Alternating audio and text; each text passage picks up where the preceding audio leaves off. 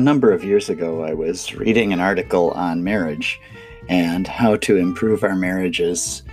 One of the things that it said was that people amazingly can survive pretty difficult times in marriages as long as they also have a number of good times to outweigh it that we if as long as we have a number of times when we celebrate each other and enjoy each other's presence we can go through those times where we don't and i think that that's an important thing to learn not just about marriage but about mental health in general we can survive a time like this in social isolation if in the, the midst of the difficulties we're also having a number of good times so, one of the things that I would often do when people have come to me with marital troubles is ask them what the last thing they did together for fun was.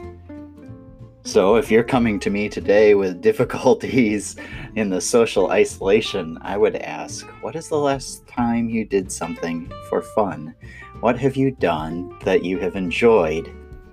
Last week, for Mother's Day, we sat around and played cards with Christy and Logan and Donovan and I.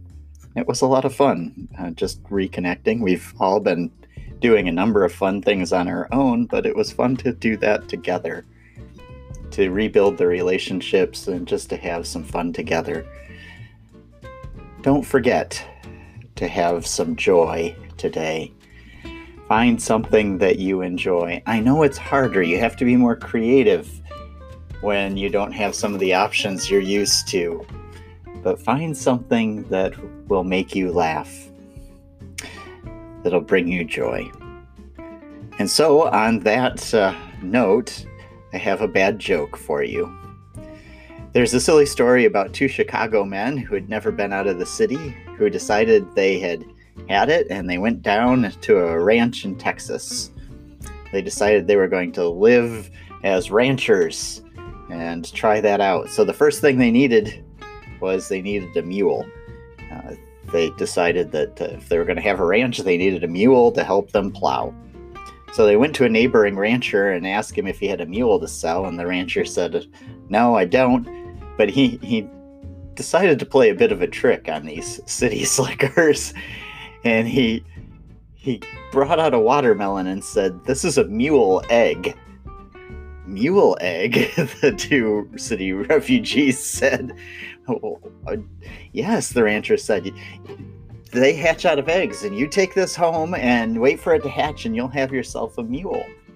Well, the two guys were overjoyed at this that they offered to buy one of the mule eggs. Uh, they did it at a fair price. They put the watermelon in the back of their truck and headed down the bumpy road back to their ranch. As they did, they hit a big bump, and the, the watermelon jumped out of the back of the truck, landed on the road, and burst open. The guys pulled to a stop. As they were pulling to a stop, there was a jackrabbit that uh, came and was sniffing the the watermelon and eating it and decided it was quite a tasty little thing. The two men getting out of the truck saw the jackrabbit nibbling at the watermelon and thought it was their mule. It had long ears, just sitting in the middle. It was small enough to have hatched out of it. One of the men shouted, Our mule has hatched! And so the two men ran after it to grab it. Well, the jackrabbit, seeing two people run after it, it took off like a shot.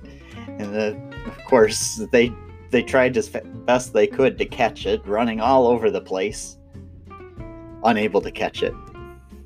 Finally, the the two men were out of breath and hands on their knees, giving up. Well, we lost our mule, one said. You know, I think that's okay.